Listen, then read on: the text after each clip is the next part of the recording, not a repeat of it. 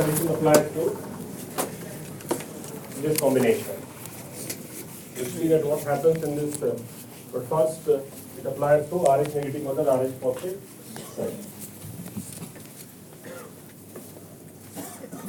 Now, during the first pregnancy of Rh negative mother,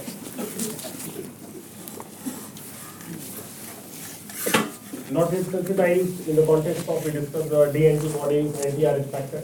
We have discussed in the last class that Rh negative, non-sensitized. Another Rh negative is sensitized Rh negative. So sensitized Rh negative is represented by what? Presence of these D antibody. Presence of the D antibody, also known as anti-Rh factor. So Rh negative characterized by presence of the, so Rh negative is already sensitized, exposed to the Rh positive blood. So there, there is presence of the D antibody or anti-Rh factor. And during the second or subsequent exposure, it causes the immediate severe reaction. Now, during the first pregnancy, the mother is Rh negative and the child happens to be to this Rh negative mother, Rh positive. So when the child is Rh positive, so during, for example, we discussed like in HIV transmission, if mother is uh, HIV positive, so during the delivery also there can be transmission of the virus.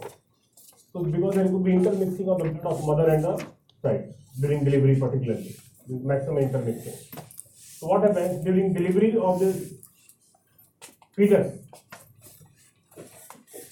So some of the fetal blood may enter into the mother's blood. So Rh positive fetus means what? Presence of, this is RBC, this RBC will have D antigen. The child is uh, Rh positive. So child could be Rh negative also we have discussed, but this condition applies to the child happens to be Rh positive. So the blood of the child if enters into mother's blood, so mother gets what? Sensitized. Mother gets sensitized, the mother's blood, Rh negative mother's blood. So mother blood now will be producing the D antibodies in concentration. So first pregnancy causes sensitization. And during the second pregnancy of sensitized Rh negative mother, these D antibodies this can attack the second pregnancy Rh positive fetus so sensitized Rh negative mother, sensitization why? During the first pregnancy, sensitized. And the blood is producing naturally. So once sensitized, we have discussed what? The person remains sensitized throughout his or her life when exposed to the Rh positive blood. So this D antibody, it can enter into the fetus during the second pregnancy, when mother is already sensitized.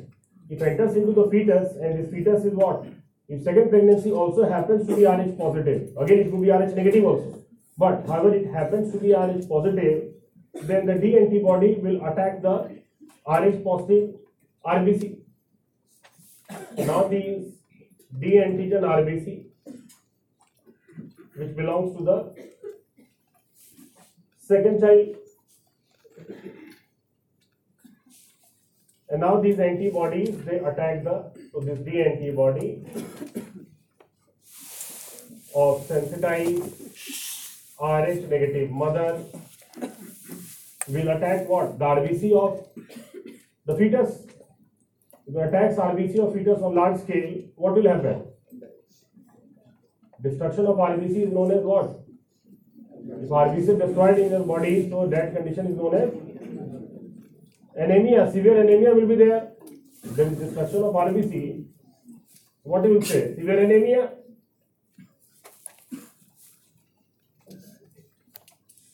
And jaundice. So destruction of the second child RBC, in large amount of RBC here, that causes severe anemia and jaundice.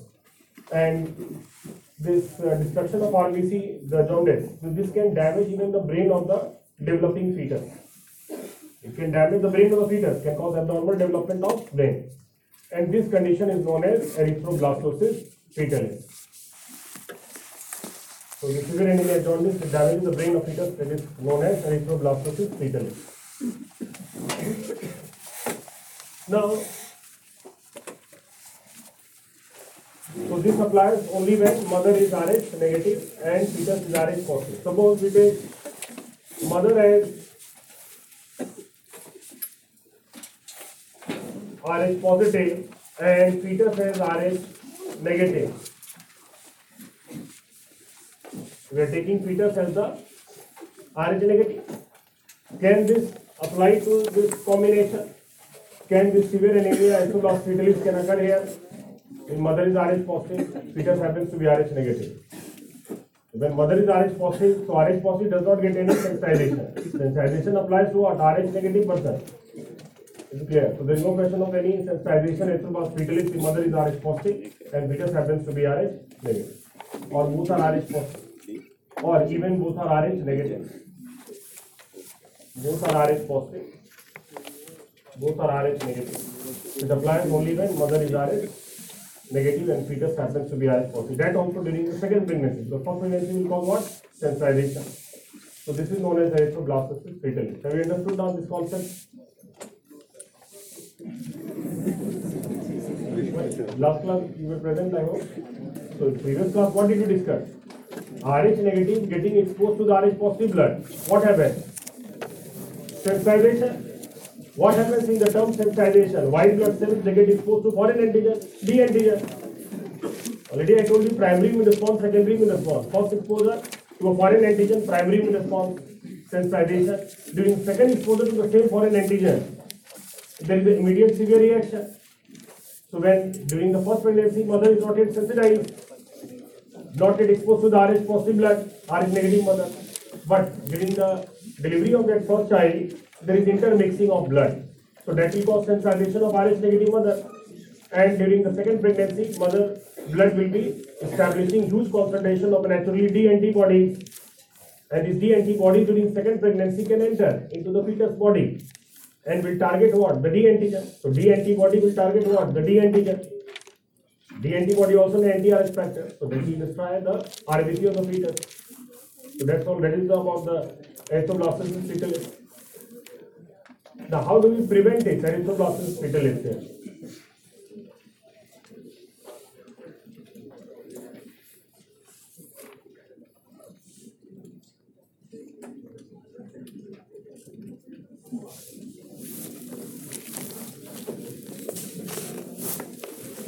This condition applies only when mother, I told you, Rh negative, fetus Rh positive.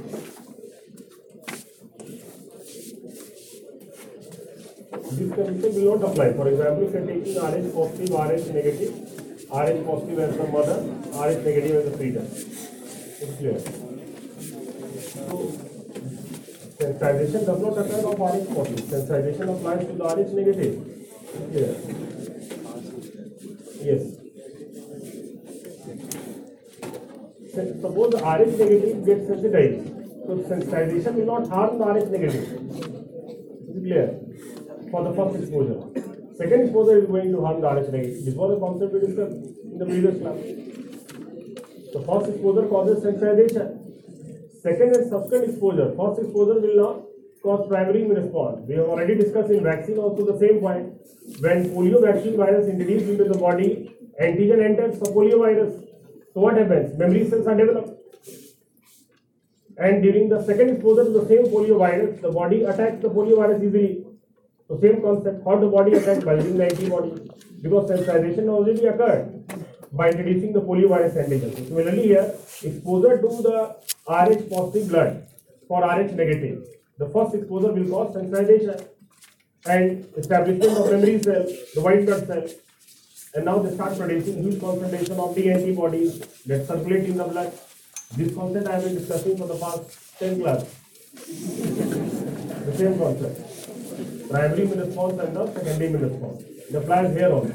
The same.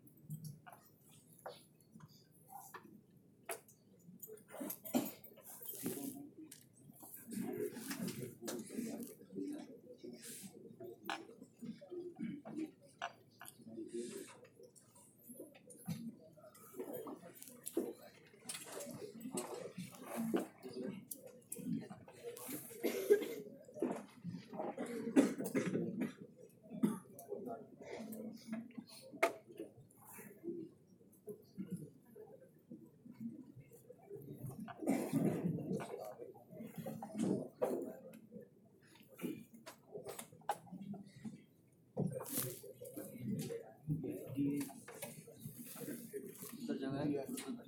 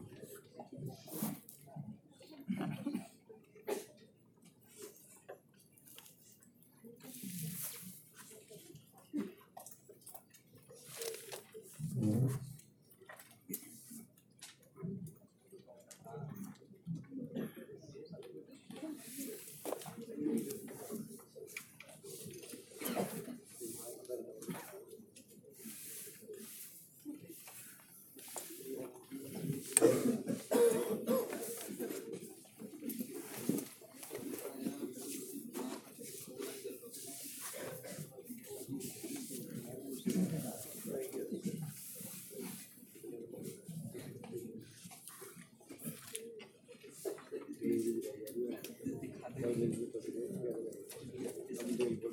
it is the same concept now what we discussed earlier.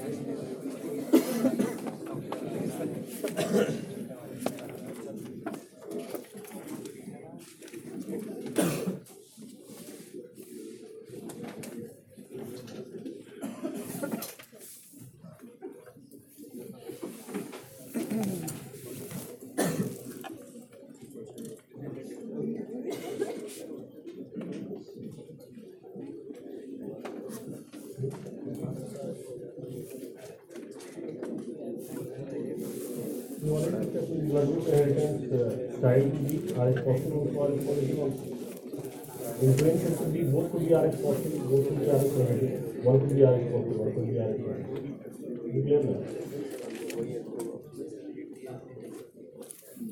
So what we discussed uh, erythroblastically, this is the representation of the same. Within the first pregnancy, we are showing that mother blood is getting sensitized. So the one here indicates what? The first pregnancy, the supporting structures to the fetus, placenta, umbilical cord.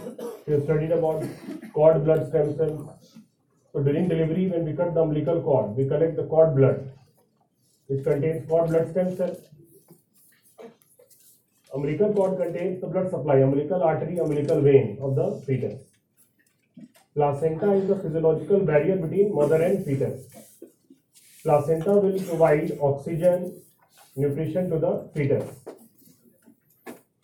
Placenta will take away carbon dioxide and waste of the fetus. So that is the main supporting structure for the fetus survival. Placenta.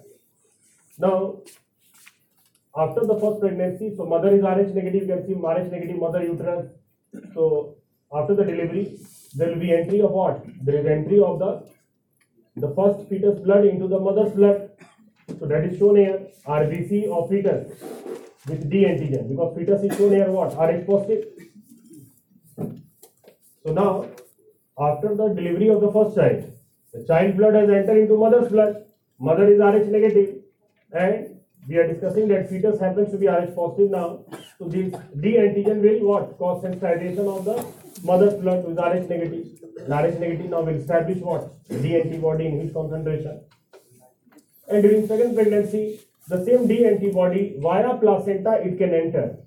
So these D antibodies during second pregnancy via placenta they can enter into the second fetus body or the blood of the fetus. So that is what is shown here. What we are showing here is sensitized Rh negative mother.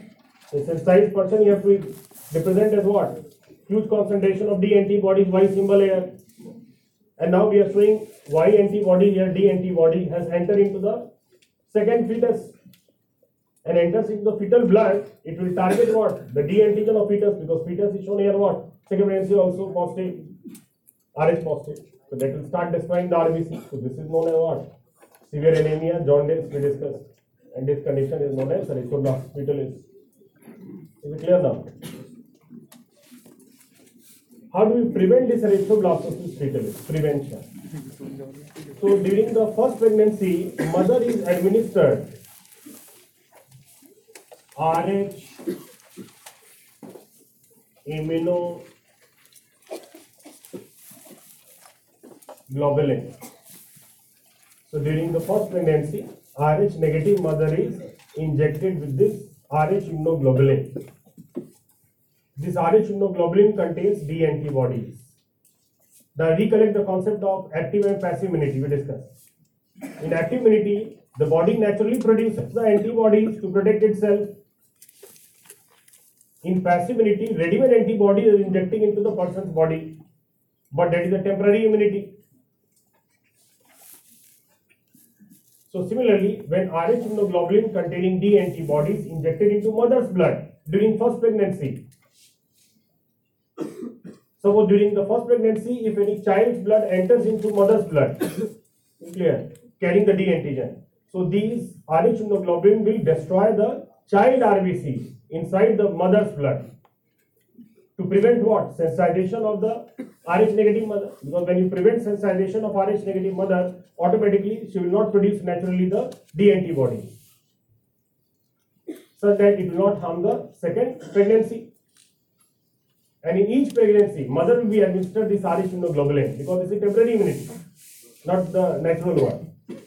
Because ready-made antibodies will be injected into mother's blood, so that is a temporary immunity. It will be used up, in clear, by destroying the Rh positive RBC. Yes. Sir, can you please repeat this? What we discussed is that how we are preventing this condition, erythroblastosis fetalis. So this condition applies when the mother gets sensitized. So what we have to do? We have to prevent Rh negative mother sensitization. Is it clear now? So we have to prevent the Rh negative mother sensitization. If you prevent the sensitization, and how do you prevent the sensitization? to prevent mother not producing naturally the antibody. Because once exposure occurs, what we discussed, Rh negative continuously throughout the life will produce huge concentration of the D antibody. And that will circulate in the blood and will directly target the D antigen if it enters of Rh positive. So, by injecting this Rh immunoglobulin into the Rh negative mother's blood,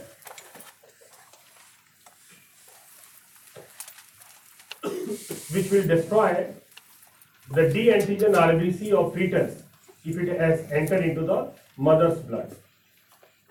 So this is injected into mother's blood during the first pregnancy itself. Is clear? So that there is no sensitization of the Rh negative mother because it will destroy the D antigen in the mother's blood.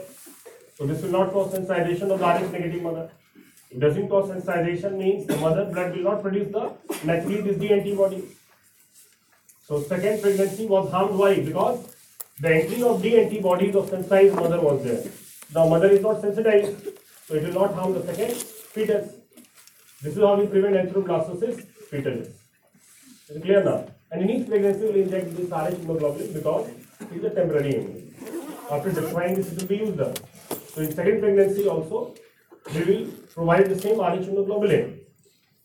Is it clear? To prevent the sensitization of Rh negative mother. Write down now.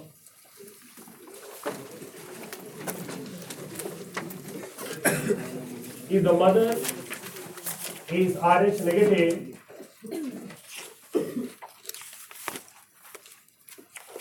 and fetus.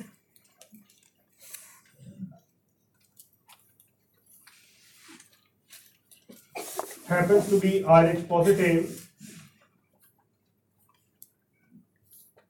during first pregnancy and the fetus happens to be Rh positive during first pregnancy. During first pregnancy. It may lead to sensitization of Rh negative mother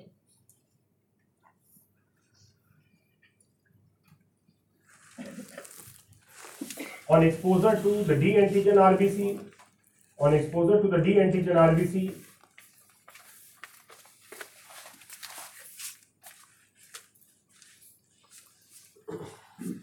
of Rh positive fetus,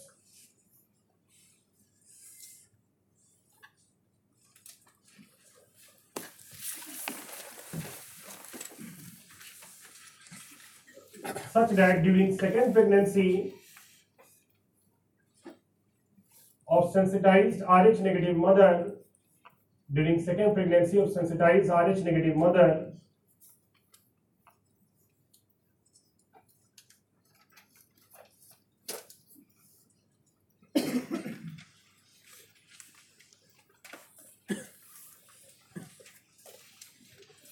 producing huge concentration of D antibodies producing huge concentration of D antibodies or anti-RH factor, D antibodies or anti-RH factor.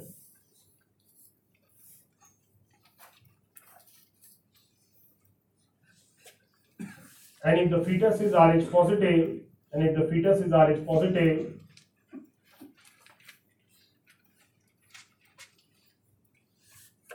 comma, these D antibodies of Rh negative, these D antibodies of sensitized Rh negative mother, these D antibodies of sensitized Rh negative mother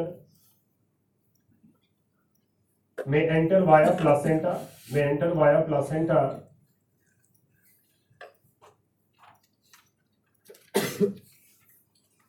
in the second fetus, in the second fetus, destroying the RBC of the fetus, destroying the RBC of the fetus.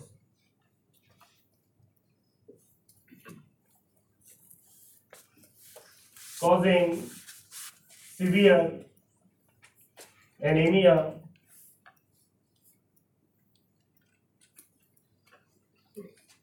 Severe anemia and jaundice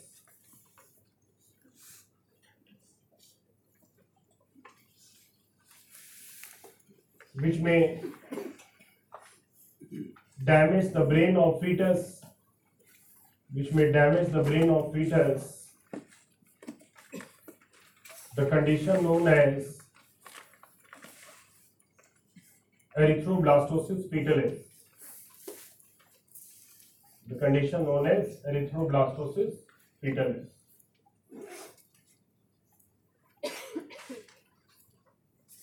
Now write prevention of erythroblastosis fetalis.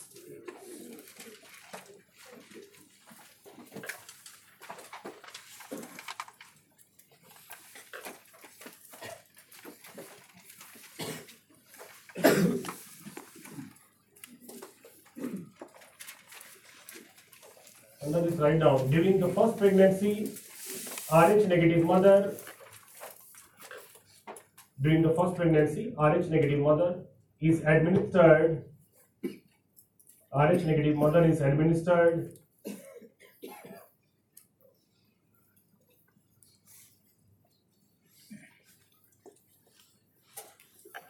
Rh immunoglobulin administered Rh immunoglobulin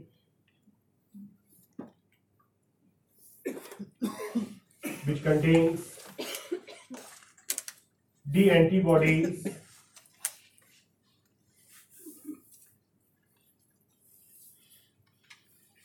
injected into mother's blood, D antibodies injected into mother's blood to destroy the RBC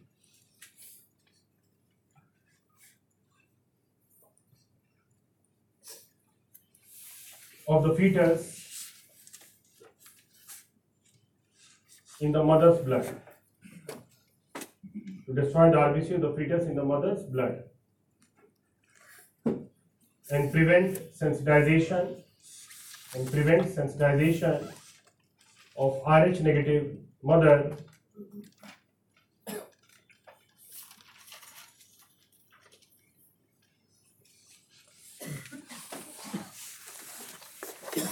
which will not harm the second fetus. Which will not harm the second fetus. Or prevents erythroblastosis fetalis. Or prevents erythroblastosis fetalis. So this completes our discussion on the blood group, blood transfusion. Okay, Clear.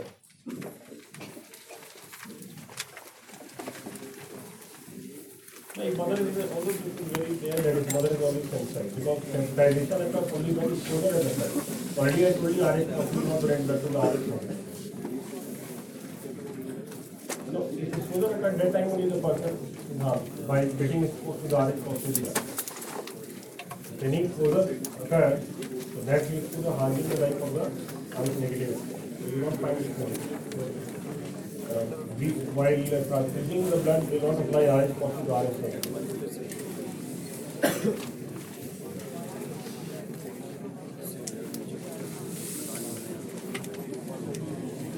Yes, you the transition of the RH negative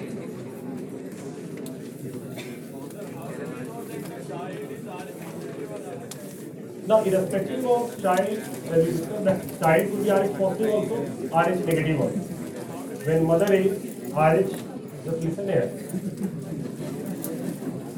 When father is RH positive, mother is RH negative, child could be RH positive also, RH negative also.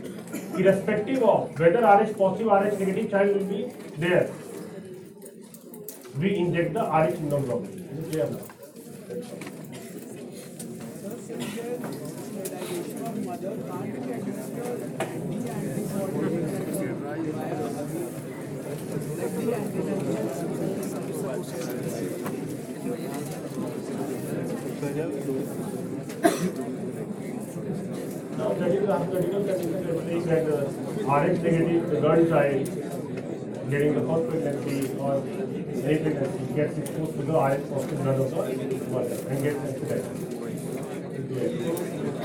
Yes. This is a critical condition.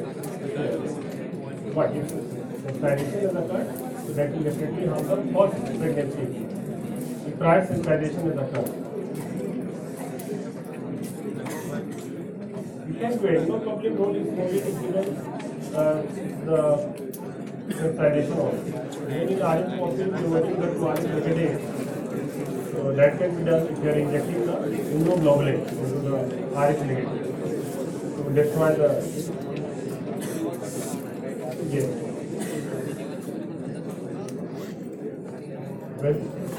the mother is already sensitized, this condition will apply. Whether it is first against second line.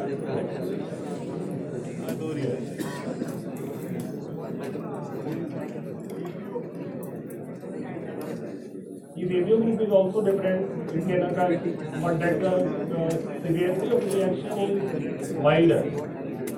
Causes anemia, but it's mild anemia, mild only. Suppose mother is A blood group and the patient O blood group or AB. So Severity of reaction is more in case of the RS incompatibility.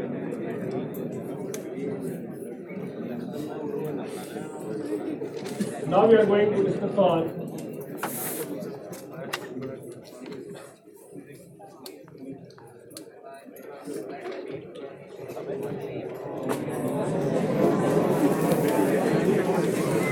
science and climate से science and climate से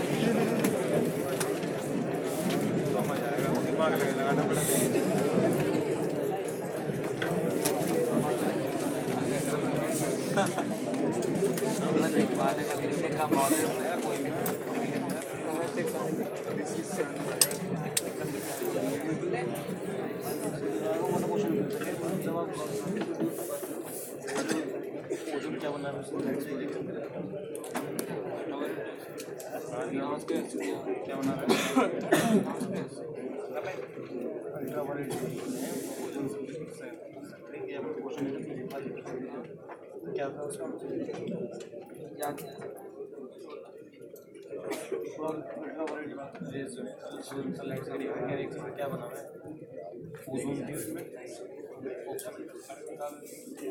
वो भी तो खूब सकते हैं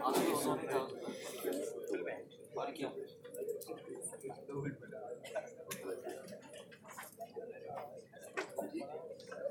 question clear answer के लिए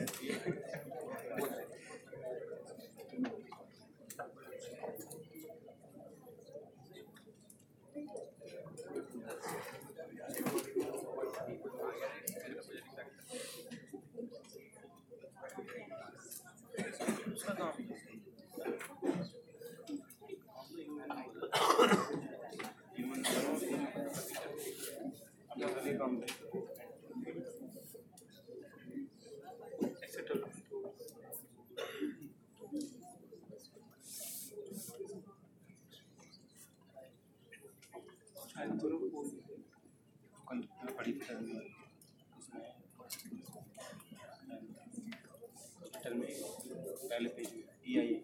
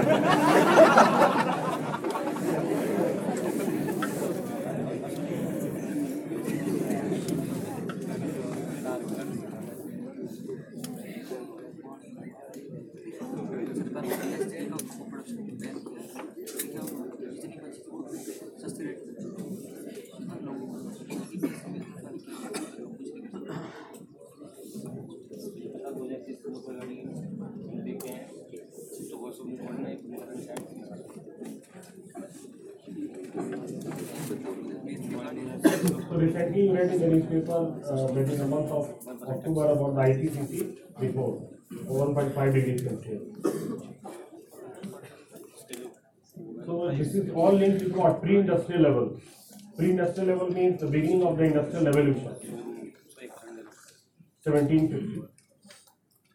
So that is uh, supported by the coal thermal power station emitting the carbon dioxide in huge concentration.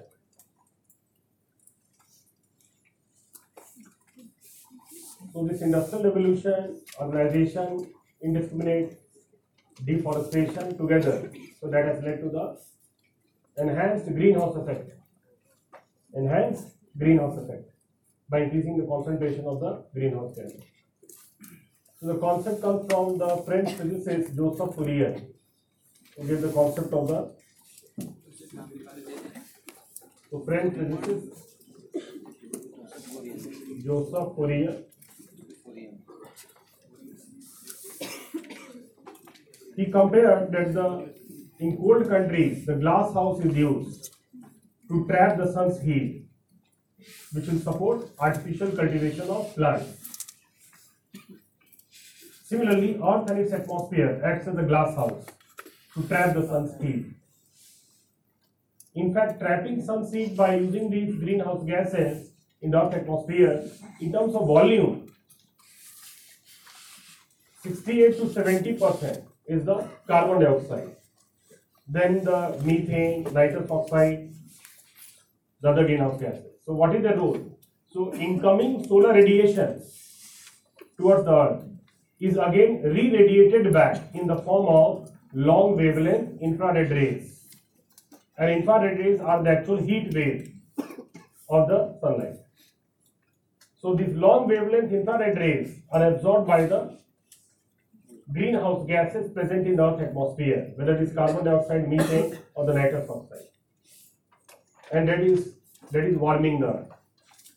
In fact, so this is only known as greenhouse effect here trapping of sun's heat or infrared rays by the greenhouse gases in Earth's atmosphere. And this has led to the warming of the Earth, which today the global average temperature is at around 15 degrees Celsius. Had these greenhouse gases been absent from the Earth's atmosphere, the Earth average temperature would have been what? Minus 18 degrees centigrade or minus 19 degrees centigrade. which is much colder than what it is now and may not be able to sustain life on earth. So per se, greenhouse effect is essential to sustain life on earth.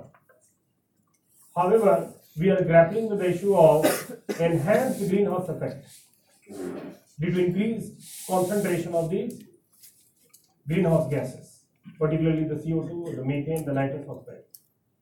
So they are trapping heat. The ability to trap sun's heat, it varies from one greenhouse gas to another greenhouse gas. For example, chlorofluorocarbons,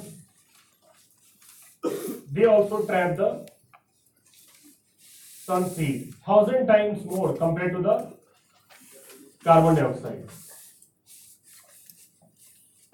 So the term used here is global warming potential.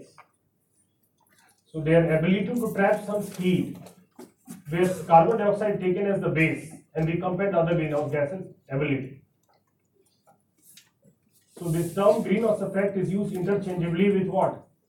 Climate change and global warming. Climate change is defined as significant change in the parameters of climate, temperature, precipitation, or wind, lasting for decades or longer And this term climate change is used interchangeably with global warming and greenhouse effect. But that is actually the enhanced greenhouse effect. Linked with what? Man-made factors. Industrial evolution. Anthropogenic factors means the man-made factors. According to inter governmental panel on climate change IPCC.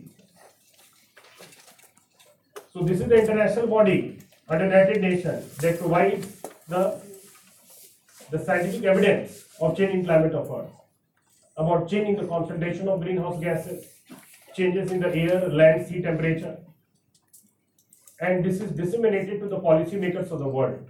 What steps could be taken for mitigation and adaptation measures?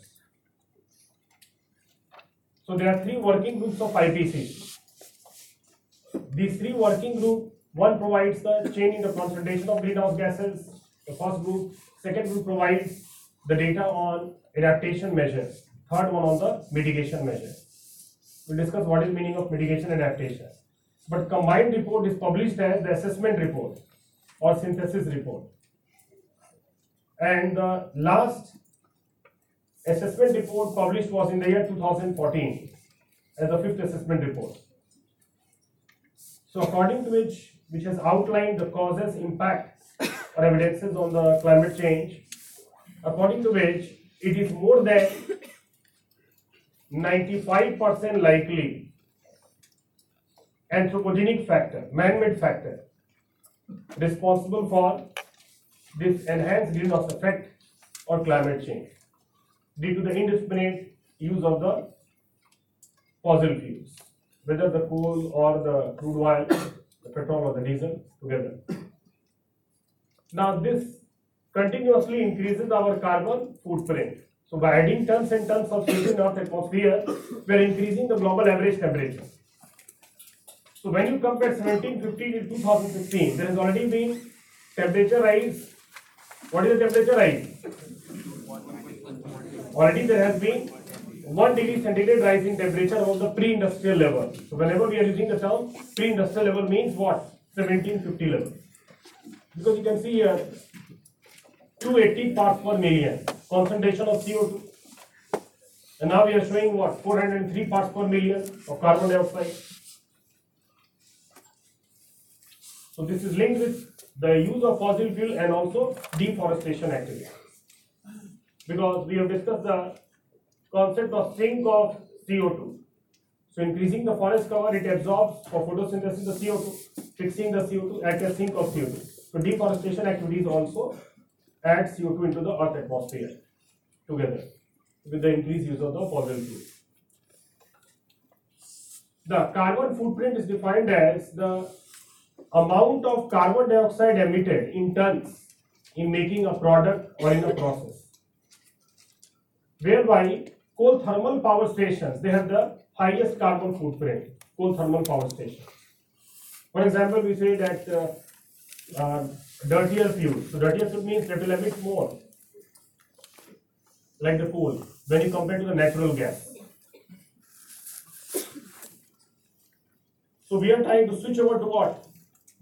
Those fossil fuels which are emitting less, and then followed by the zero emission sources. Zero emission sources means what? The solar energy, wind energy, they come under the renewable energy or the zero emission sources. We will see that what is the significance of or implications of even one degree rise in temperature. What is the impact? Because if with the same pace we are moving, and if it leads to 1.5 degrees centigrade and more, so what are the dangerous consequences of climate change impact on the planet Earth? So this is linked with entire concept of ecological footprint also. Carbon footprint you have understood now. There is another important concept called ecological footprint. Carbon footprint is a subset of ecological footprint only. Subset. Part of it. Ecological footprint is about the faster pace of liquidating the natural resources of the earth, terrestrial ecosystem, marine ecosystem together. So our need has transformed into greed, causing fast depletion of the marine ecosystem and terrestrial ecosystem or natural resources of planet Earth. The planet Earth is able to regenerate those depleted natural resources. But there is a time duration it can regenerate. So the pace of depletion is higher, liquidation is higher of natural resources compared to the pace of regeneration by the mother planet Earth. So this mismatch has led to increasing our ecological footprint, going against the principle of the sustainable development. So sustainable development means that we are preserving the ecological resources for future generation also, preventing indiscriminate exploitation of the ecological resources. So regeneration capacity of planet Earth of the same natural resources that we have depleted is slower compared to our faster pace of depletion. So in fact, we are consuming, so what we are consuming the natural resources or depletion of biodiversity of planet Earth. So that is getting regenerated by the planet Earth. So what we consume in one year, it is getting regenerated in five years. So five times we have higher ecological footprint. So this means that basically we are liquidating five times faster compared to the regeneration capacity of the planet Earth. So that mismatch has led to the impacting different forms of life. You see that what is the impact on marine ecosystem or the terrestrial ecosystem. But coming back to this global warming potential now. So ability of this greenhouse gas to trap some heat, it differs. Suppose we are emitting methane. How? For example, from paddy fields or ruminant metabolism, that also releases methane. Now, if you this methane is able to absorb 21 times more sun heat compared to the carbon dioxide. So this means if we are emitting one ton of methane, this is equivalent to emitting what 21 tons of carbon dioxide in terms of what global warming potential. So global warming potential of methane is 21 times higher than that of the carbon dioxide. Chlorofluorocarbon thousand times higher. Is it clear? So that is the concept of global warming potential. So we have to identify the major greenhouse gases and what are the sources of those greenhouse gases, and we have to act on them.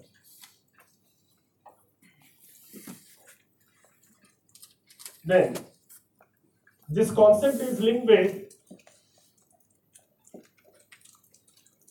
our entire biodiversity. So biodiversity term we use for some total of plant animal species or the genetic resources. So we'll study about the genetic diversity, species diversity, and ecological diversity. These three are in constant interaction with each other. So that makes our biodiversity. Biodiversity provides us the natural resources, the raw materials, to perform experiments of biotechnology also. So different multinational companies or agriculture biotechnology corporations, so they utilize the biological resources of plants and animals, bacteria, fungus, from the biodiversity of planet Earth only, to create multi-billion dollar market in the form of intellectual property rights, in the name of patent, or in the name of also another one is geographical indication. If we compare the richness of this biodiversity, so that is mainly in the developing countries, not in the developed countries. But developed countries have a technological know-how that we every time call about the technology transfer from the developed countries. That how we can add value to our raw materials for biodiversity. But there have been cases of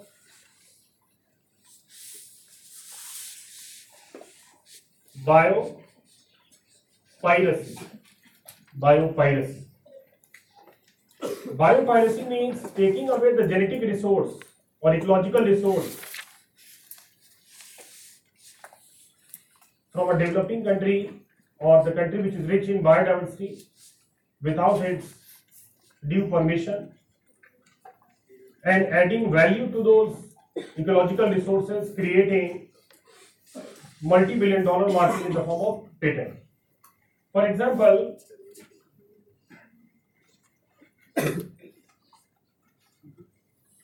Hoodia cactus So this plant is native to Kalahari Desert. Native to Kalahari Desert. So British pharmaceutical company it took away the genetic element of Hoodia cactus because it is able to withstand or remain without food and water for many months. So its genetic element that helps to remain without food and water for many months. So that was extracted and developed a thinning drug. Develop a thinning drug by the British pharmaceutical company. And they got the patent for that thinning drug. Got the patent for the thinning drug. In patent, we know that this is an exclusive marketing right where the company is awarded for its creative innovation for the next 20 years. Within that 20 year, any other company cannot use that patented product. But once the patent expires after 20 years and it becomes off patent, we call it as the generic drug.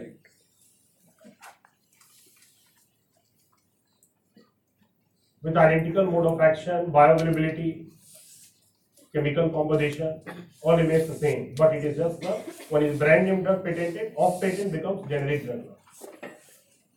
Now the issue here is that Hoodia cactus genetic element was taken away without taking the permission and creating multi-million dollar market and not sharing this benefit for socio-economic development of the Kalahari Desert people. So that becomes the case of biopiracy. So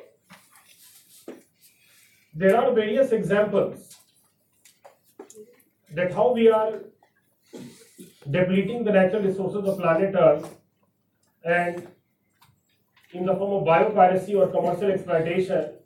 So how we can protect planet Earth? So the discussion is on climate change, is clear. But this is a larger perspective in the context of sustainable development to protect the entire planet Earth.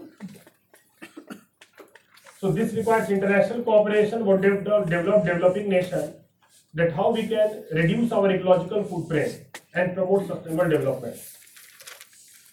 Before that, as we discussed about the climate change, now the science behind the climate change, the reports on climate change provided by this IPCC, as we discussed the global responses to climate change.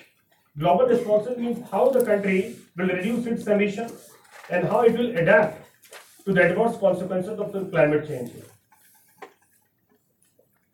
So we use the term mitigation. We use the term adaptation.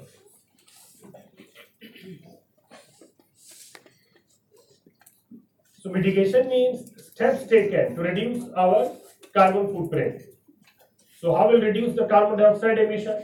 One is by increasing the sink of CO2, which means increasing the forest cover. Another one is in the same by promoting the use of the zero emission energy sources, renewable energy. That you know in the name of the solar energy or the wind energy under mitigation measure. But to what extent, to what proportion we should increase? So this is provided by the IPCC only to various policymakers of the world.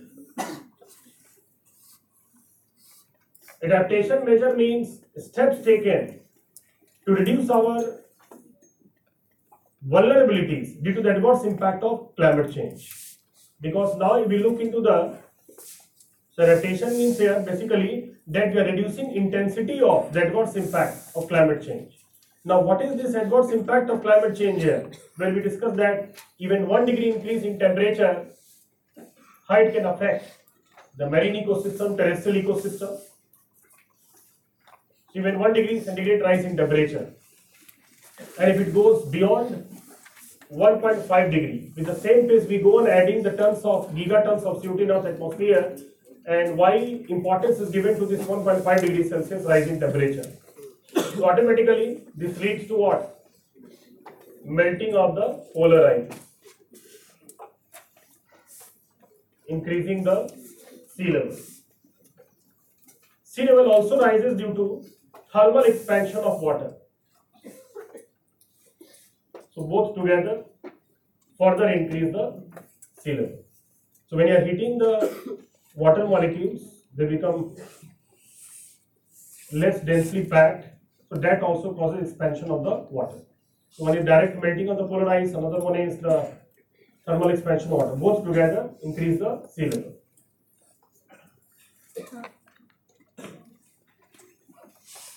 Small island nations.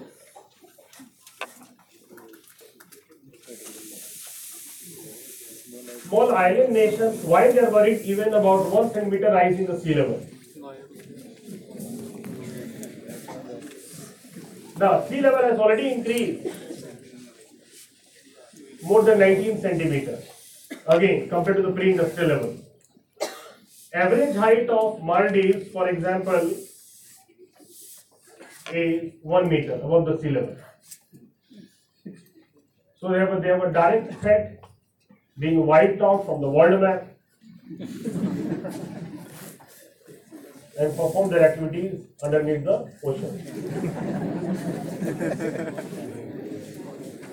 So submergence of the small island nations, French Polynesian Islands or the Maldives there, so they have the direct threat of being extinct. So that is why they are more worried in terms of climate change conferences and committing to develop developing nations to reduce their emissions. Apart from this, it also affects the coastal areas because when you are increasing the salinity due to increase in sea level, it affects in agriculture. In the coastal areas, due to increased salinity of the soil. So low-lying areas, they are also they are also having a threat like the Bangladesh system in terms of getting submerged or the coastal states. For agriculture, we link with the temperature sensitive crop. So temperature sensitive crop both wheat and rice. Even one degree rise in temperature that causes death of the crops and destruction of billions of tons of the wheat crop. So this endangers our food security also. Endangers our or reduces the food security. So one hand we have to combat global hunger, other hand we are endangering our food security as adverse impact of climate change in the field of agriculture. Now when we are saying melting of polar ice here, this is about the entire cryosphere. Adverse impact on entire cryosphere. Cryosphere means the frozen part of Earth in the cryosphere. This cryosphere will also include our Himalayan glaciers. Himalayan glaciers, which are feeding the Indian river. So including the melting of the Himalayan glaciers along with that deforestation of the Himalayan biodiversity together. So that increases now the floods in the Himalayan states, which now affects the public health also by increased spread of waterborne diseases, increased spread of waterborne diseases. So the example is cholera. You can see how the adverse impact of climate is linked with agriculture, the public health, including terrestrial ecosystem and the, we are here to discuss on the marine ecosystem impact. So, this also increases the incidences of landslide in the Himalayan states due to deforestation, soil erosion activity. Then, hot and humid climate. So, tropical countries, why they are going to be more affected due to adverse impact of climate change? Because tropical countries, in terms of hot and humid climate here, the increased duration of summer and shortening of the winter period. So hot and humid climate duration when increases. This is conducive for increase in the vector population and increasing incidences of vector-borne diseases. Whether the mosquitoes or insects, their population rises tremendously due to hot and humid climate, and this will now increase death due to malaria, dengue, Zika. So they all come under what? Vector-borne diseases. So their incidences will rise.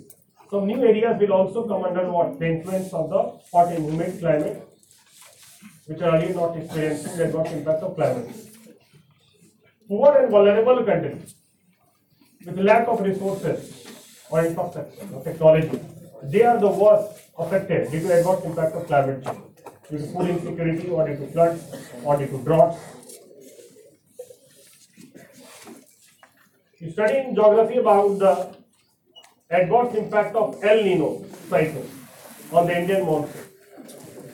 So frequency of El Nino increases the warm ocean water current frequency, so that has a direct influence on the both arrival and distribution.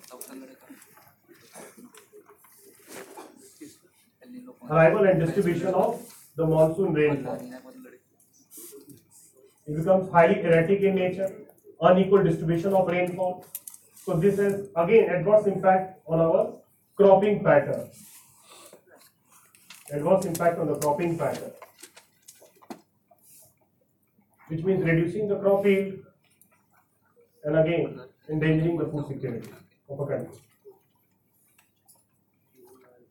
Now this is overall on the terrestrial ecosystem, how we are getting affected due to adverse impact of climate change. These are continuous process. We are already experiencing adverse, so this is known as extreme weather events, extreme hot, extreme cold, or heat waves prevalent in the European Union, all come under extreme weather events.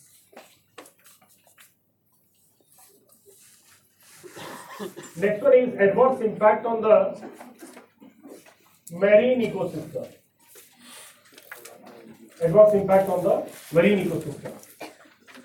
So marine ecosystem, the litmus test is seen as the evidence on the impact on what? The coral reef.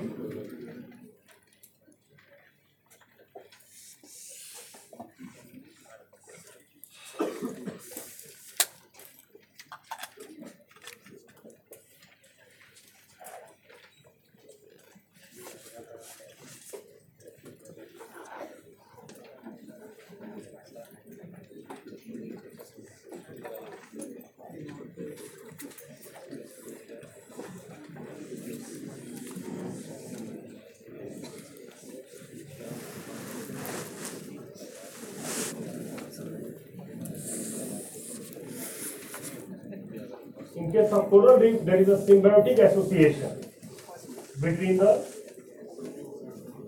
coral polyps and the zooxanthellae. Coral polyps, these are marine invertebrate animal species. Marine invertebrate animal species.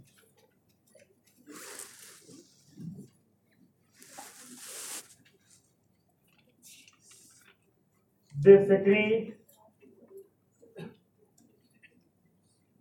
calcareous substance that is the calcium carbonate.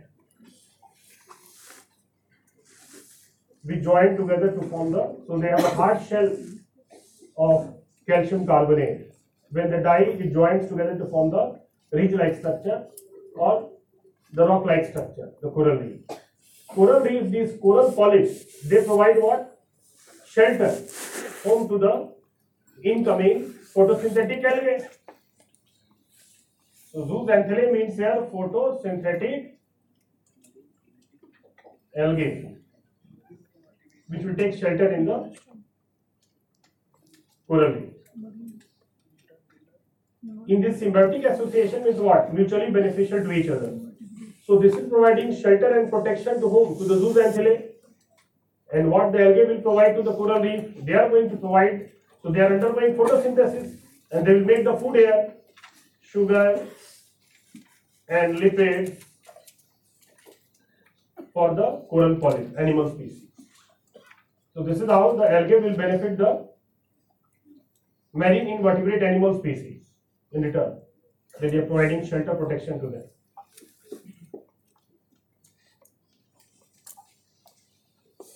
So this symbiotic association where life to the coral comes from the existence of the photosynthetic algae. Now, presence of algae attracts in food chain multiple fish species also. It attracts multiple fish species also in the coral reef area, in the food chain. So this area becomes what? Highly rich in genetic diversity, species diversity, multiple species coexist here. So that becomes what? This is also known as tropical rainforest of ocean. Just like tropical rainforest in terrestrial ecosystem is highly rich in biodiversity. So reef area also becomes highly rich in biodiversity with genetic diversity, species diversity. So therefore it is also known as tropical rainforest of ocean, the coral reef. Coral reef will also, it will act as uh, a barrier against any prevailing tsunamis or any such uh, extreme weather events in the ocean. is Will act as a barrier, protecting the plant, animal life, human habitation also.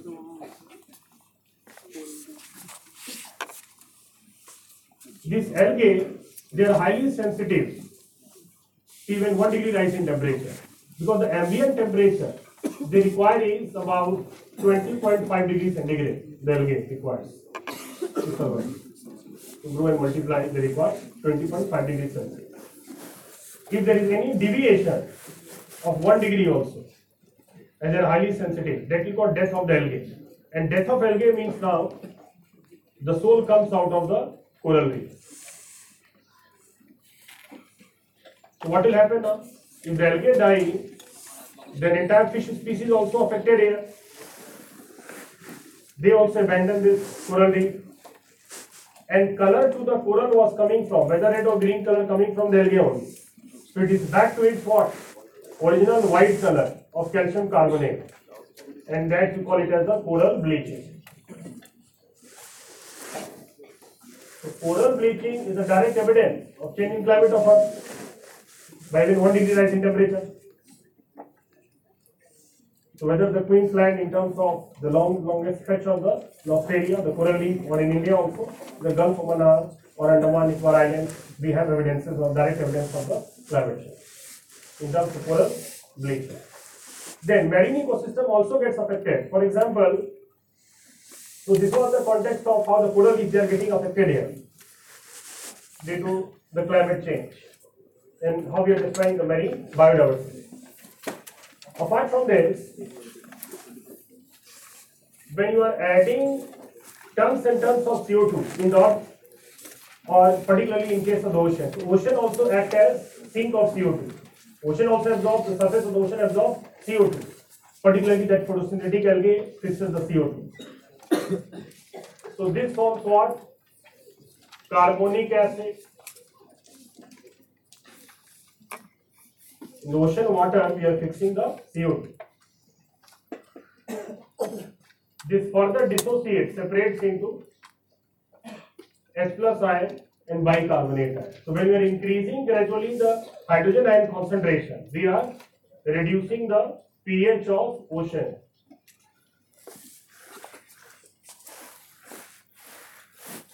And this is known as ocean acidification. Ocean acidification.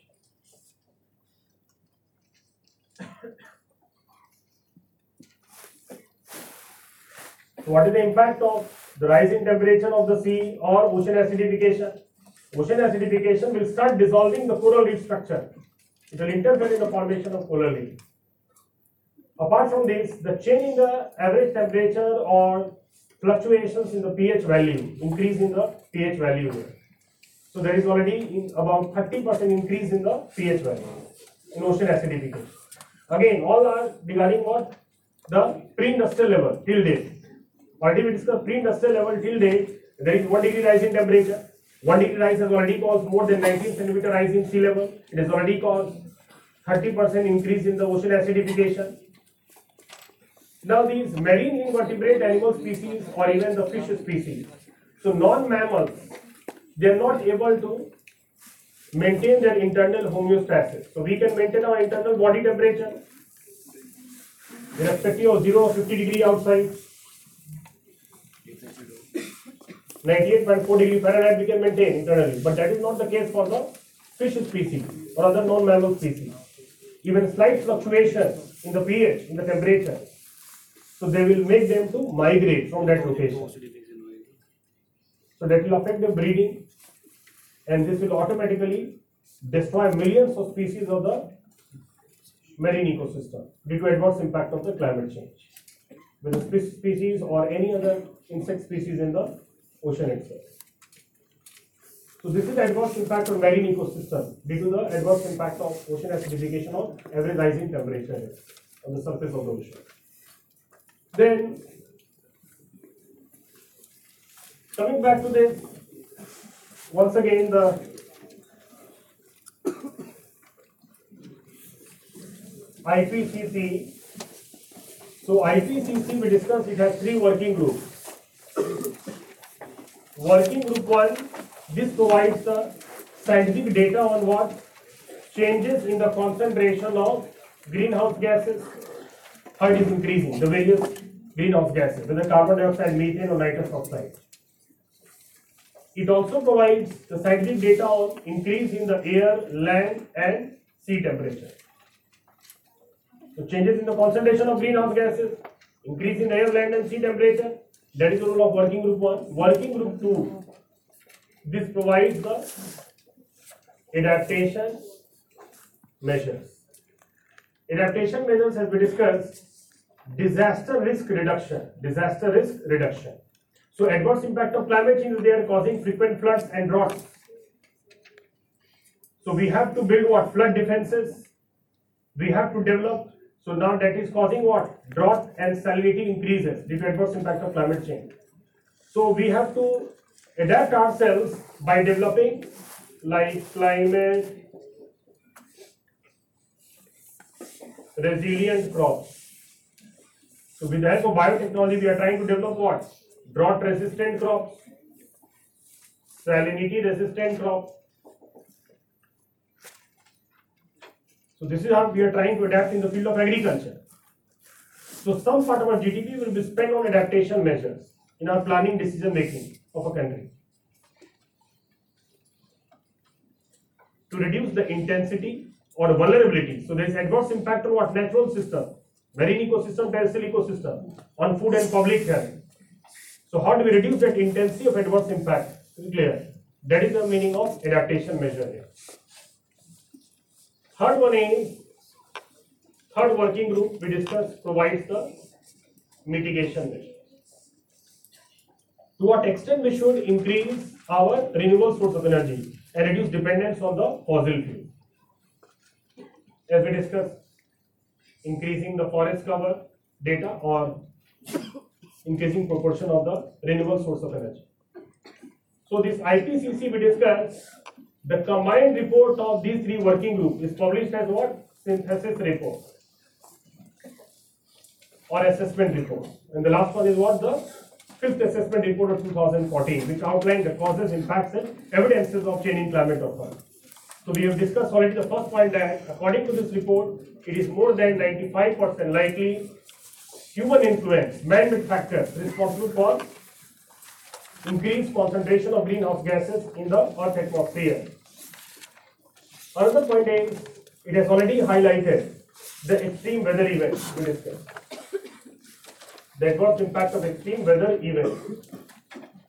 So what we discussed some scientific data regarding the increase in 19 centimeter rise in sea level or increase in 30% ocean acidification.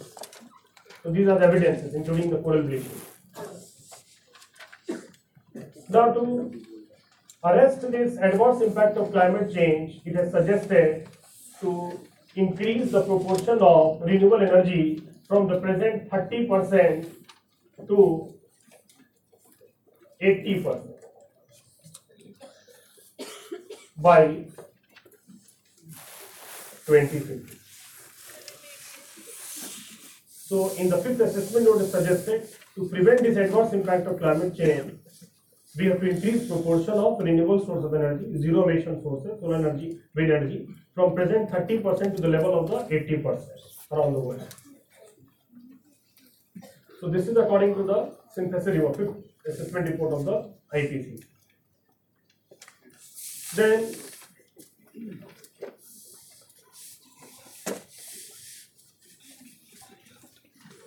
to protect planet Earth and its entire biodiversity, is, to reduce our ecological footprint.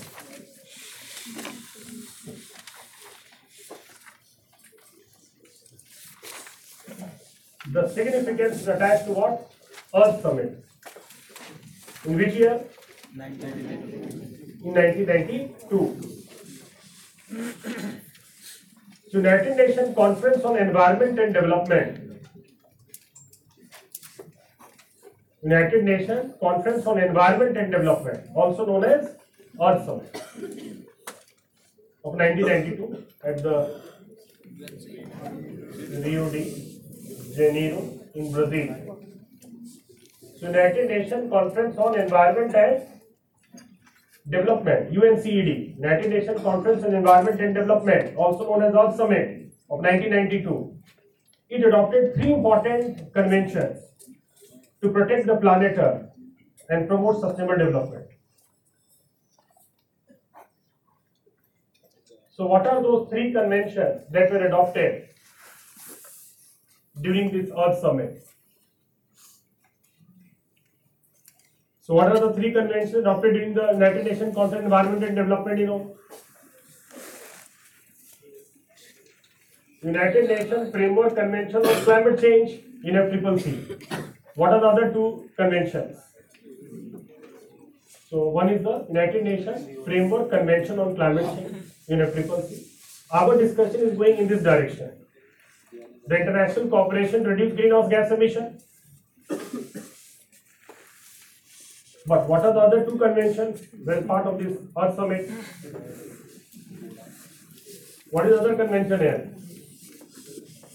Convention on Biological Diversity.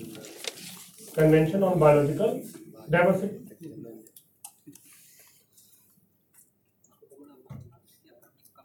And the third one is UNCCD, which stands for United Nations Convention United Nations Convention to combat desertification. United Nations Convention to combat desertification. So this is about to prevent what? Land degradation. To prevent land degradation. Because what is happening due to deforestation, soil erosion, desertification. So there is land use change. So first we have to stabilize the land use change and then we have to reverse by preventing land degradation. That is the target of the goal of United Nations Convention to combat desertification. Convention on biological diversity. There are three principles of the Convention on biological diversity. First one is conservation of biodiversity. Second one is sustainable use of biodiversity. And third one is fair and equitable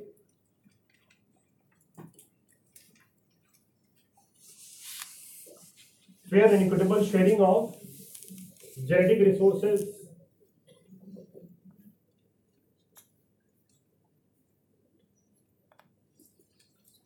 or you can write fair and equitable sharing of benefits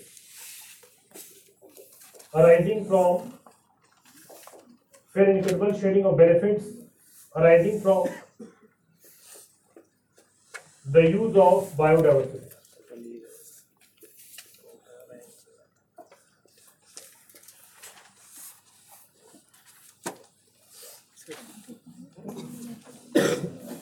So just now we have discussed in the beginning about what? The concept of biopiracy, if you remember. Another example, I will give one example we took for the, was the Hoodia. In the Kalahari. Second example, that suppose uh, you have read about the BT brinjal developed by the Monsanto. This agriculture biotechnology multinational corporation, Monsanto, that developed the BT cotton and also the BT brinjal. It is said that the center of origin of brinjal is India, center of origin, and all the diversity of brinjal varieties has emerged from India. So is it that Monsanto has used the Indian brinjal variety to develop BT brinjal without taking the permission of Indian authority and creating multi-billion dollar market for itself in the form of this BT brinjal? So that will become a case of what? Biopiracy. To prevent this biopiracy, what is the authority in India to prevent this biopiracy? So biopiracy linked with what? Taking away the genetic resource, biological resource of a country without its permission.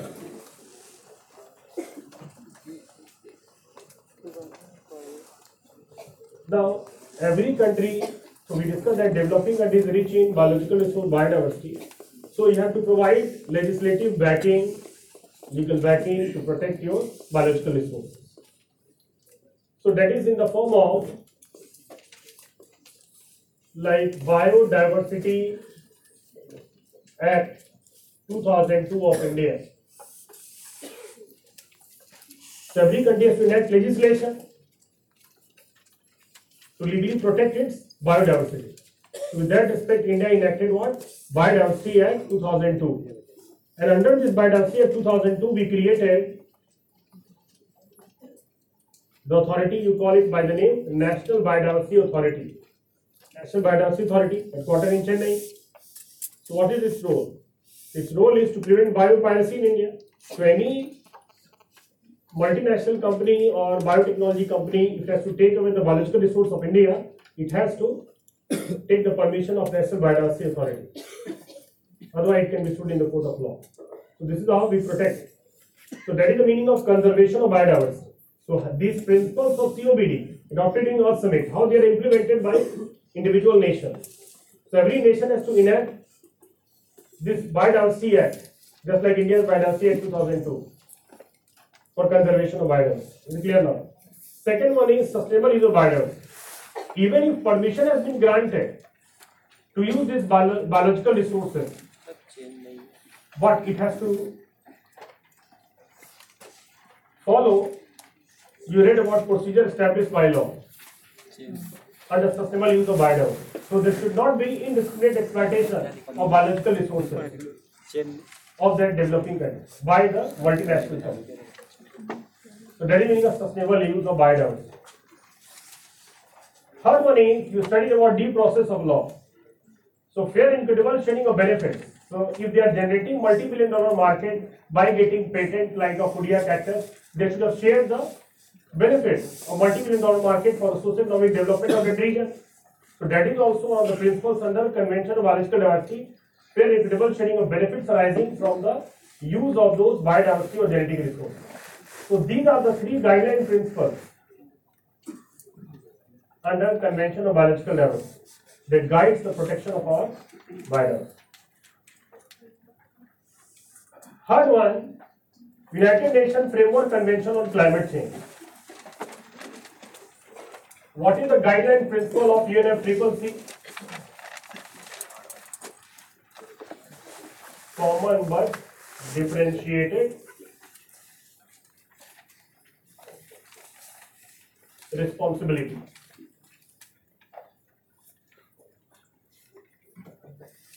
CBDR.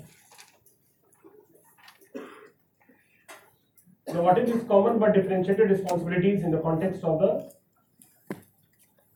triple C. First of all, this is an international cooperation to reduce greenhouse gas emissions with the participation of both developed and developing nations. The context here is for more than 150 years of industrialization, developed countries are responsible for at present the higher concentration of greenhouse gases in the Earth's atmosphere. So suppose uh,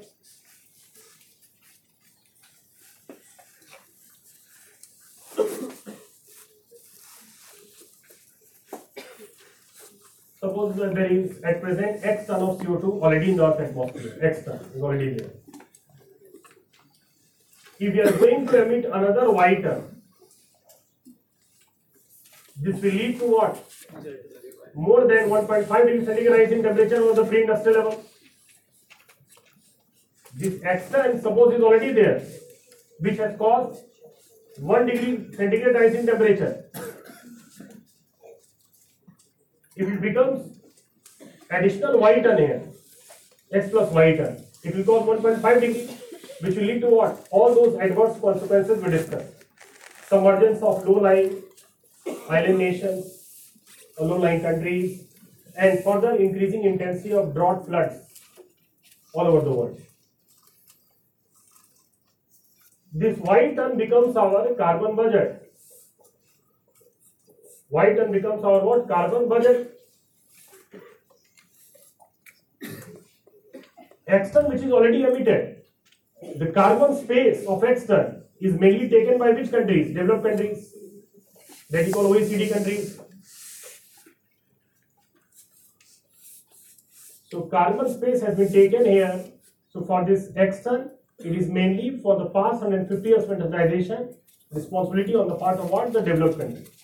Now, under definitely, Y ton should not be further added. So, both developed developing nations they have to accommodate within this less than Y ton within the carbon budget.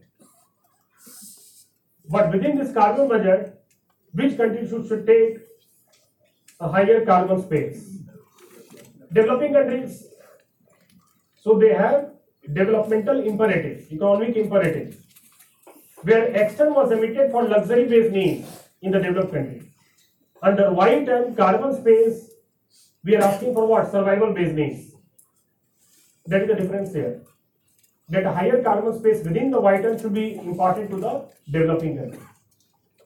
But developing countries should not go on emitting higher levels that it exceeds the Y ton carbon budget and causes dangerous consequences of climate change.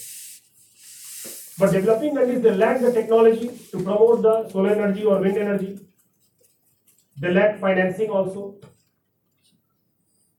So together, how both the developed developing nation they can come together to address the issue of the climate change or global warming. So based on this United Nations Framework Convention on Climate Change, they began with the international cooperation with the highest level decision making body of climate change conferences known as Conference of Parties meeting. So the first annual conference of climate change, Conference of Parties 1, was held in the year 1995 in Berlin. This was followed by Conference of Parties meeting 2, 1996 in Geneva.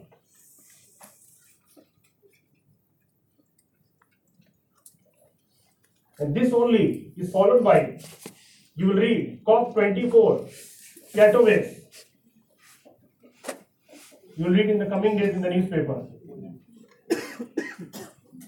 So continuation of this only is the COP24, Katowice in the Poland, the next climate change conference.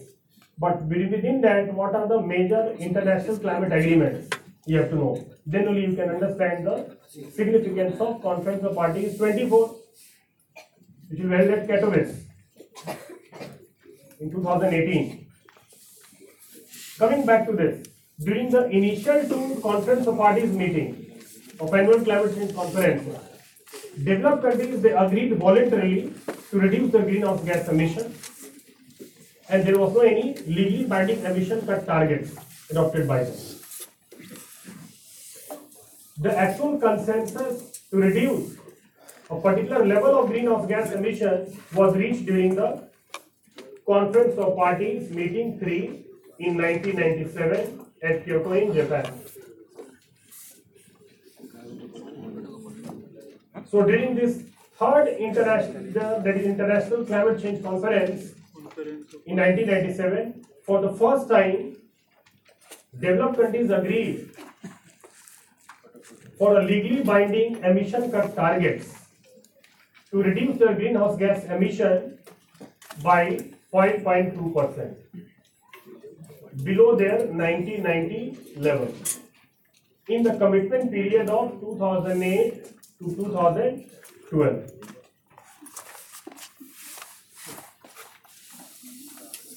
So commitment means when you ratify, you are committed to reduce this much level.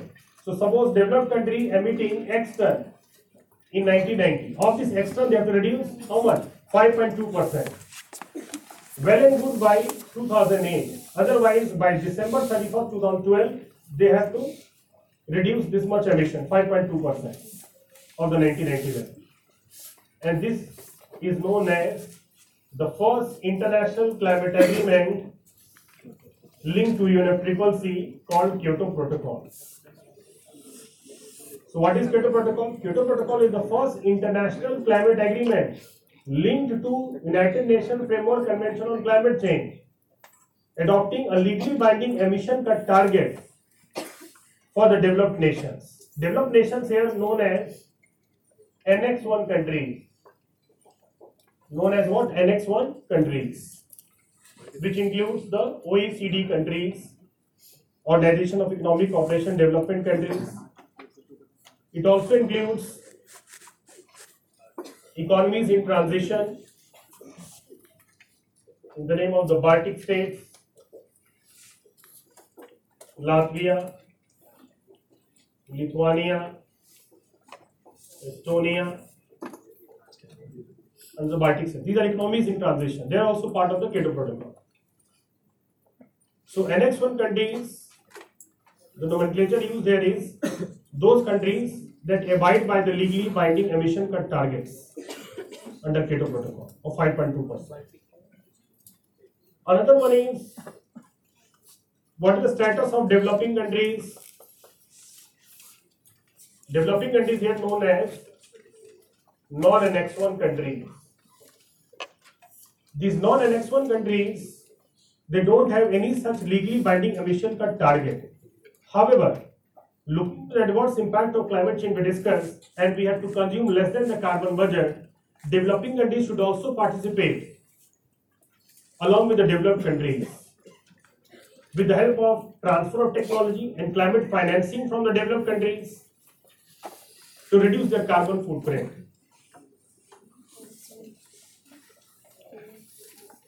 So this is under the Kyoto Protocol. Common responsibility of both developed developing nations to reduce the greenhouse gas emission, stabilize the greenhouse gas emission. But the prime responsibility with legally binding target on the shoulders of the Annex 1 or development. That is why it is known as what? CBDR, Common but Differentiated Responsibility. And we'll see later on, it is now further added with respective capabilities.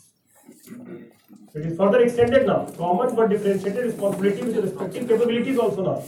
That what is the capability of a nation to what extent it can commit itself to reduce the greenhouse gas emission based on the domestic compulsion, based on the technology transfer. That also should be considered. So that we'll discuss later on. But this is, these are the guideline principles of what? we have UNFCCC. Annex 1 has the legal binding target of 5.2%. So what we discussed, the external emission, whatever emission level has caused 1 degree rise in temperature, the carbon space taken by which countries through industrial evolution? Developed countries.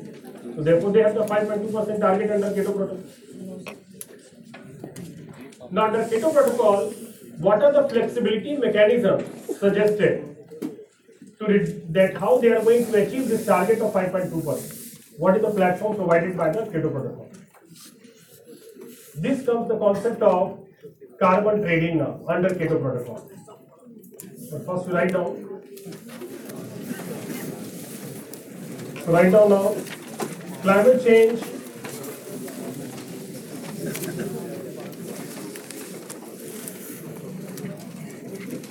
Climate change refers to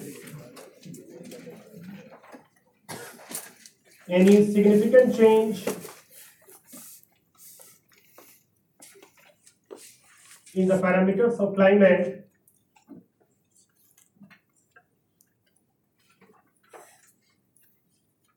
any significant change in the parameters of climate including temperature wind precipitation.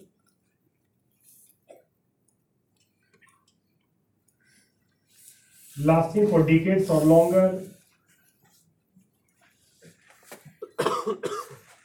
Lasting for decades or longer.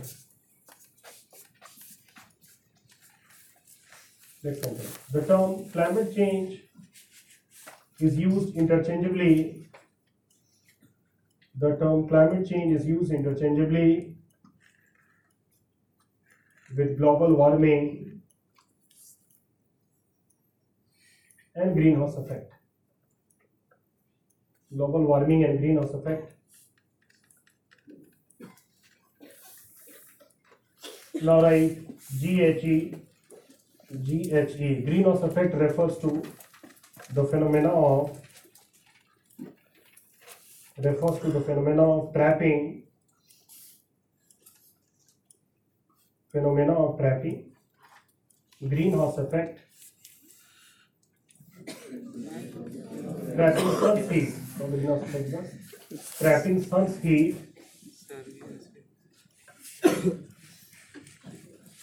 by the greenhouse gases present in greenhouse gases present in the earth atmosphere not atmosphere including carbon dioxide and methane including carbon dioxide and methane. Next sentence. In cold countries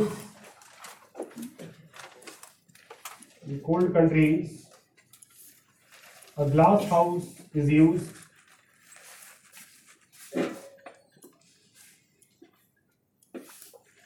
to trap some heat to trap sun's heat for the artificial cultivation of plants for the artificial cultivation of plants.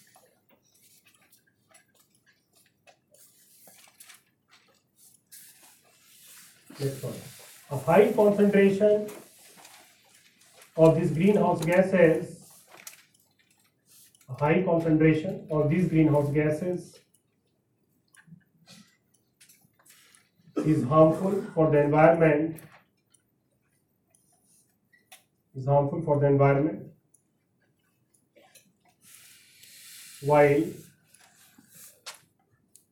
while if these greenhouse gases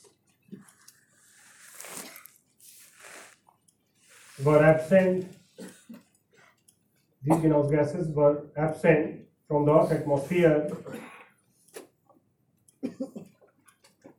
from the atmosphere. The global average temperature would have been would have been minus 18 degrees centigrade which is much colder which is much colder than what it is now much colder than what it is now. Now write the heading global responses to climate change.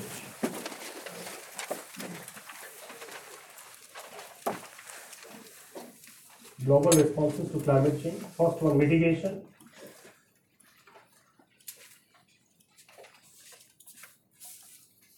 Mitigation means steps taken to reduce steps taken to reduce greenhouse gas emission.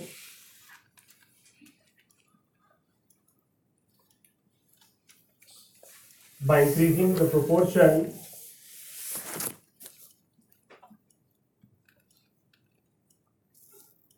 of renewable energy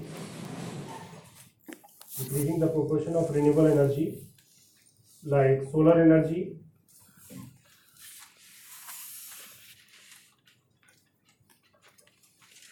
and also increasing the sink of CO2, increasing the sink of CO2 by increasing the forest cover. By increasing the forest cover. Now right, adaptation. Adaptation means steps taken to reduce the intensity reduce the intensity of adverse impact of climate change reduce the intensity of adverse impact of climate change in agriculture by promoting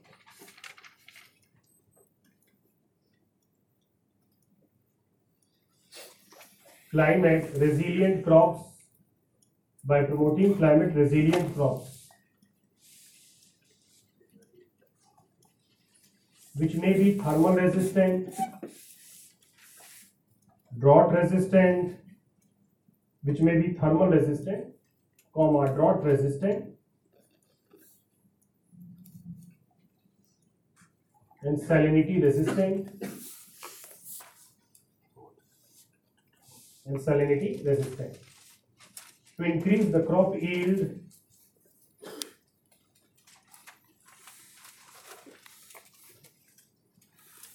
or increase food security,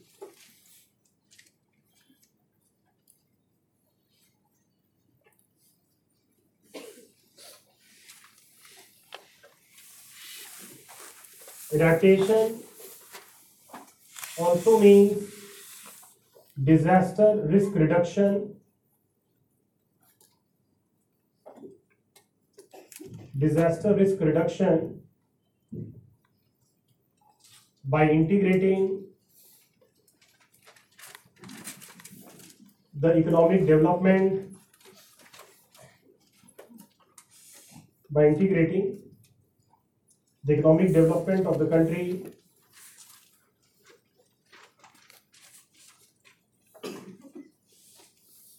In national planning and decision making in national planning and decision making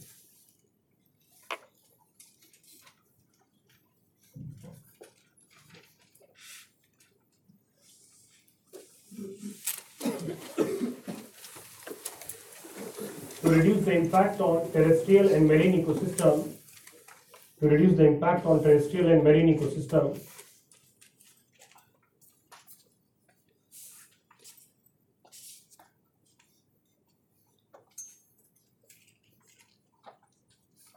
and on public health and on public health.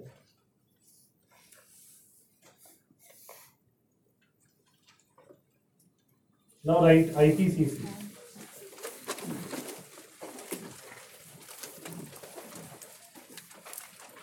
Inter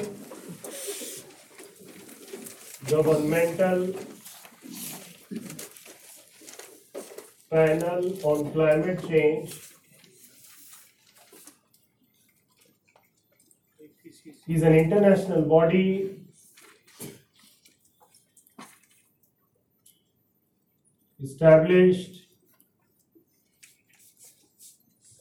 in 1988 by 1988 by World Meteorological Organization WMO and United Nations Environment Program UNEP United Nations Environment Program UNEP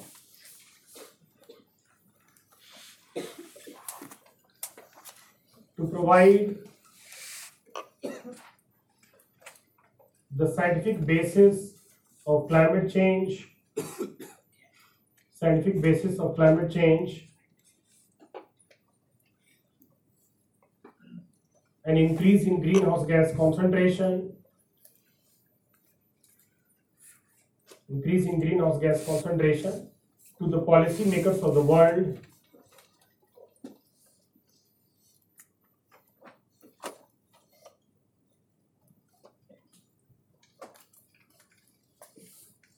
three working group of IPCC are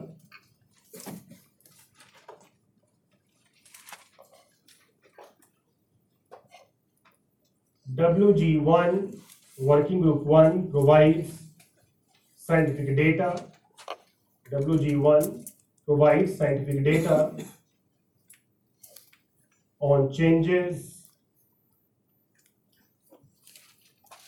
scientific data on changes in the concentration of greenhouse gases,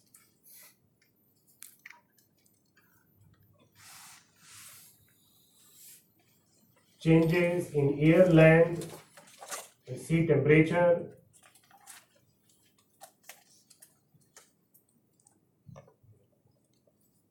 air, land, and sea temperature, and also changes in the sea level. Changes in the sea level. WG2 provides adaptation measures. Working group 2 provides adaptation measures.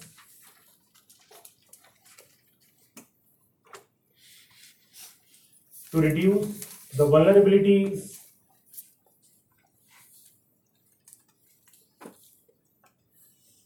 to reduce the vulnerabilities due to adverse impact of climate change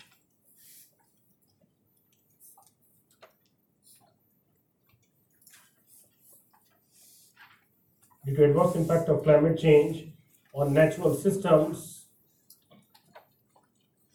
On natural systems. Terrestrial and marine ecosystem.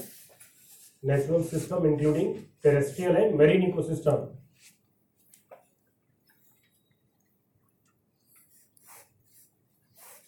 And also on food and public health. And also on food and public health WG3, Working Group 3, provides mitigation measures,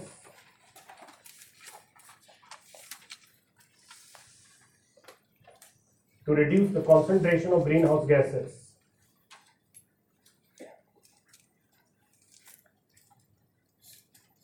Change the para. The combined report of working group 1, 2 and 3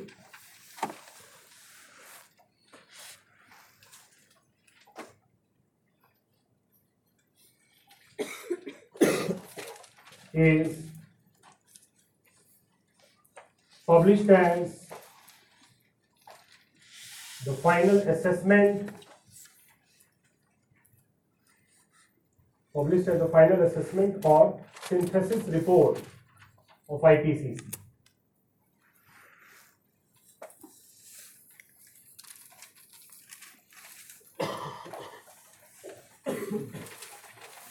And the last report to be published is, the last report to be published is fifth assessment report in 2014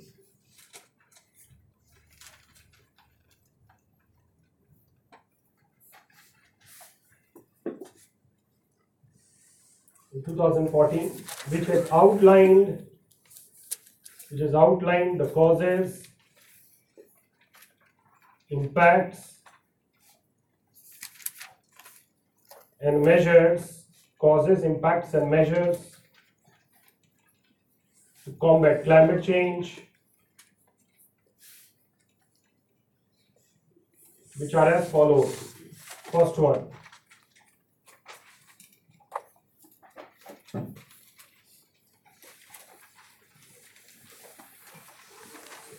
Warming is unequivocal warming is unequivocal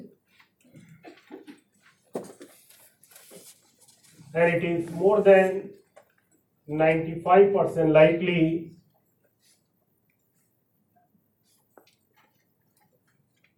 human influence more than 95% likely human influence responsible for climate change associated with deforestation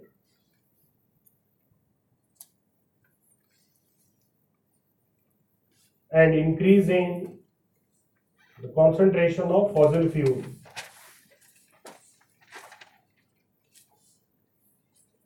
Deforestation and increase in the concentration of fossil fuel. Second one, the adverse impact of climate change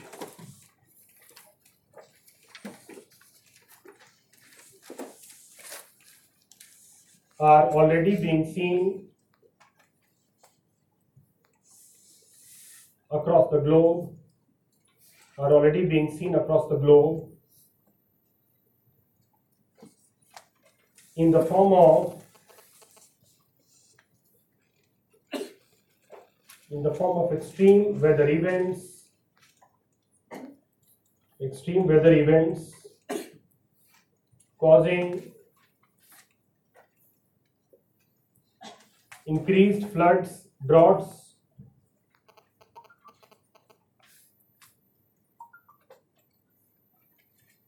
decrease in food grain production,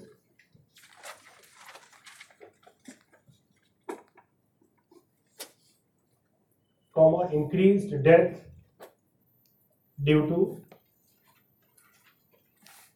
Increased death due to vector-borne diseases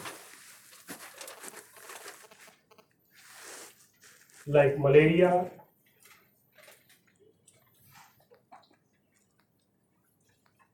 and also increased acidification of ocean.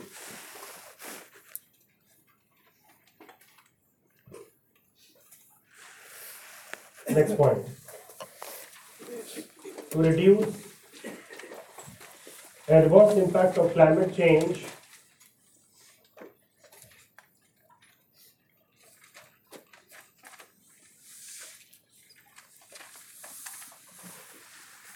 mitigation efforts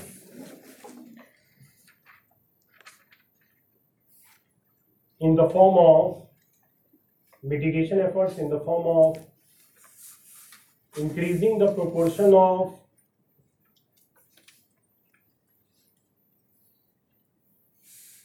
renewable energy from 30% 30 30% to 80% 80 by 2050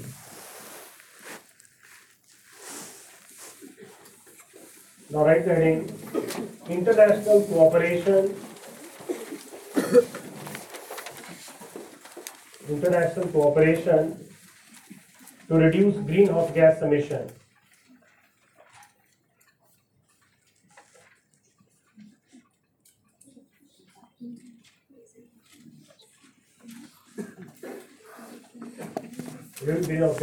right now the international efforts to address climate change the international efforts to address climate change by the cooperation of both developed and developing countries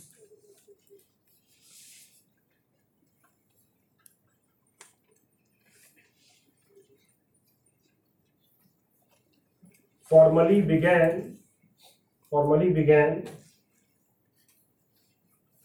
with the adoption of UNFCCC during Earth Summit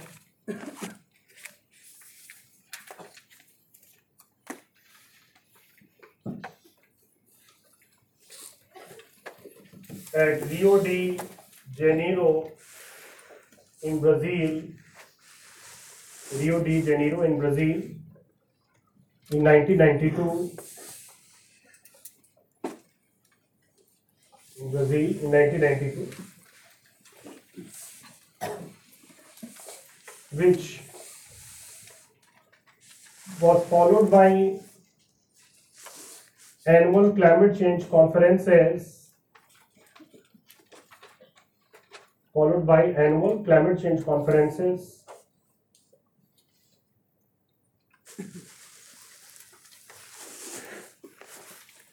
In the form of conference of parties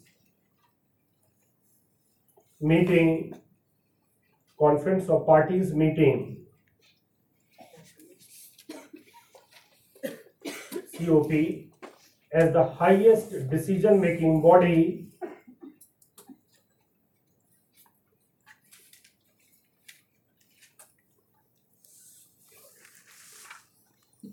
higher decision making body such that COP 1 was held in 1995 COP 2 in 1996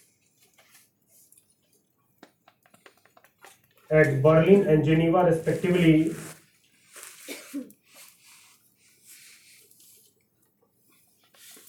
During which the developed countries followed, during which the developed countries followed voluntary or non-binding followed voluntary or non-binding emission cut targets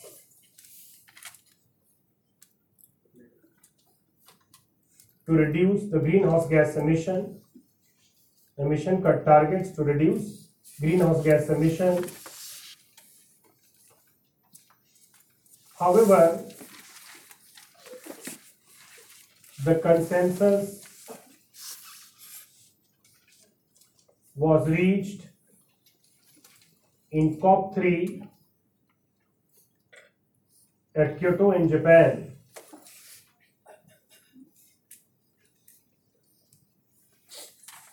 Now write the heading COP3 Kyoto Climate Conference. COP3 Kyoto Climate Conference.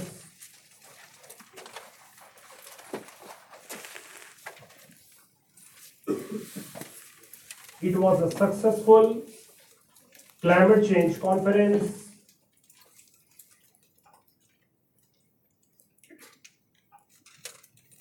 In adopting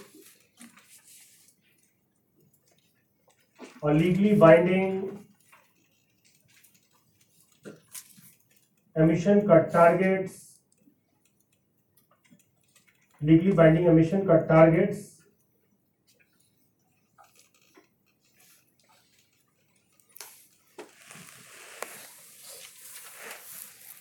to reduce greenhouse gas emission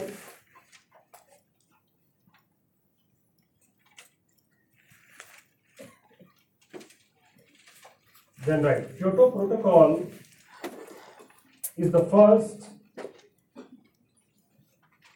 international climate agreement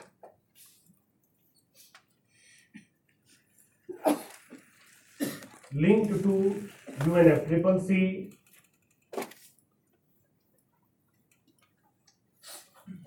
in which developed countries और annex one twenty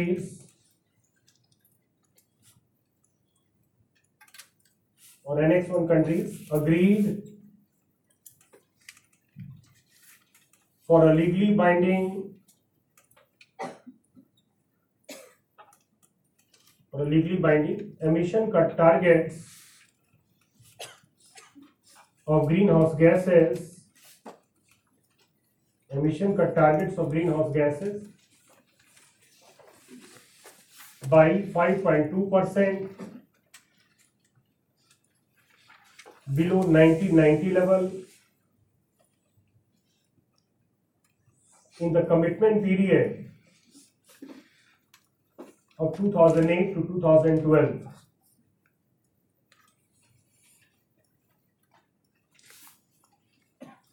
below 1990 level in the commitment period of 2008 to 2012. Change the para. Recognizing recognizing the role of developed countries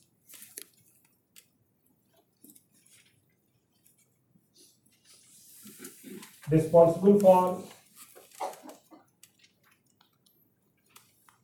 the present higher level of higher level or concentration of greenhouse gases higher level or concentration of greenhouse gases in the earth atmosphere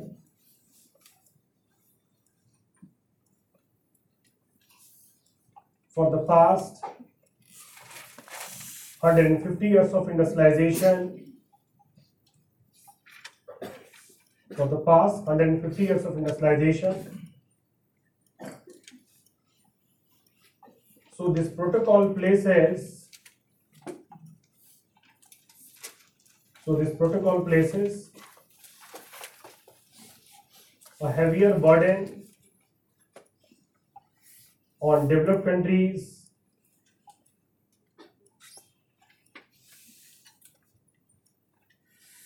with prime responsibilities with prime responsibilities to reduce greenhouse gas emission.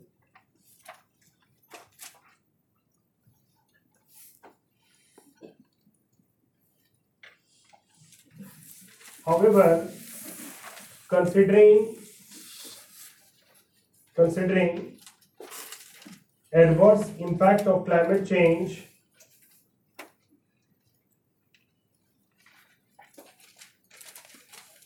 developing countries should also promote developing countries should also promote renewable energy.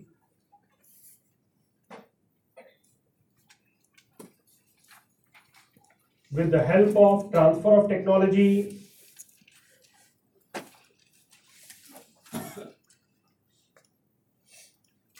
transfer of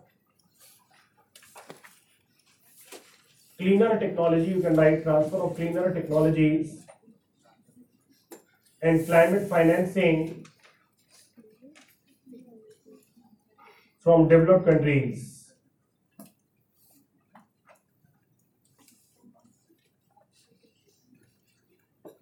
So this is based on the guideline principle of, so this is based on the guideline principle of common but differentiated responsibilities, CBDR, common but differentiated responsibilities, CBDR of UNFCCC.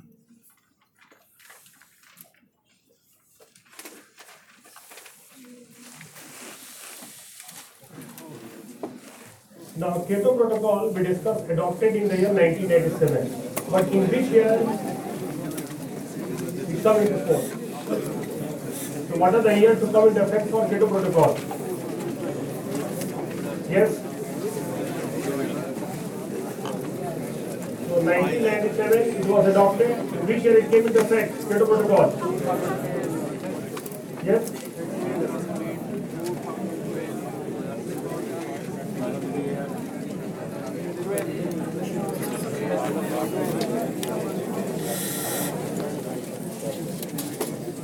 Was the reason that Kyoto Protocol came into force in 2005? Not US withdrawal. US was never part of the Kyoto Protocol. Clear. So at that time, US was the highest or largest emitter of greenhouse gas. Now China is the largest emitter of greenhouse gas, but at that time US was the largest emitter of greenhouse gas. Whereby Bush administration outright rejected the Kyoto Protocol. Now, Kyoto Protocol has to be an effective instrument to tackle climate change. So, suppose Kyoto Protocol is ratified by 5,500 nations, but together these constitute and produce only 2 or 3 percent of greenhouse gas emissions. So, how you address the climate change issue? So therefore, to make it an effective instrument to address climate change, there are two important clauses in the Kyoto Protocol. First one was that a minimum of 55 member nations should ratify the Kyoto Protocol. And together these 55 member nations should constitute a minimum of 55% of global greenhouse gas emission. Then only it will add teeth to the ratification of the Kyoto Protocol and it can address the climate change. As US was the largest emitter, it was difficult to reach the second clause of 55% of global greenhouse gas emissions. However, when Russia ratified in 2005, they reached the magic figure of 55%. And thereby Kyoto Protocol came into effect 16 February 2005. Is it clear now? So this is the first international climate agreement, Kyoto Protocol. And the second international climate agreement is what? Paris Climate Agreement. For Paris Climate Agreement also having the same clause of 55 member nations and 55 percent of the greenhouse gas emitter. Then only Paris Climate Agreement will come into effect. It is already come into effect, the Paris Climate Agreement. We will discuss on that also. But this was the about the Kyoto Protocol here. Now, Kyoto Protocol, as we discussed that, how it provides the flexibility mechanism for Annex 1 countries, that how they can reduce the greenhouse gas emission. So this flexibility mechanism is discussed under the carbon trading mechanism between the developed developing nations or between the two developed nations as Annex 1 countries for emission allowance or emission permit in the concept of carbon credit. Write down the statement here that Kyoto Protocol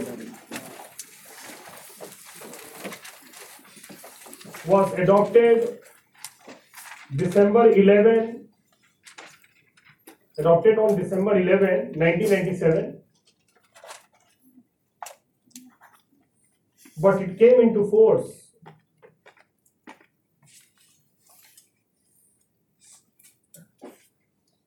on 16 February 2005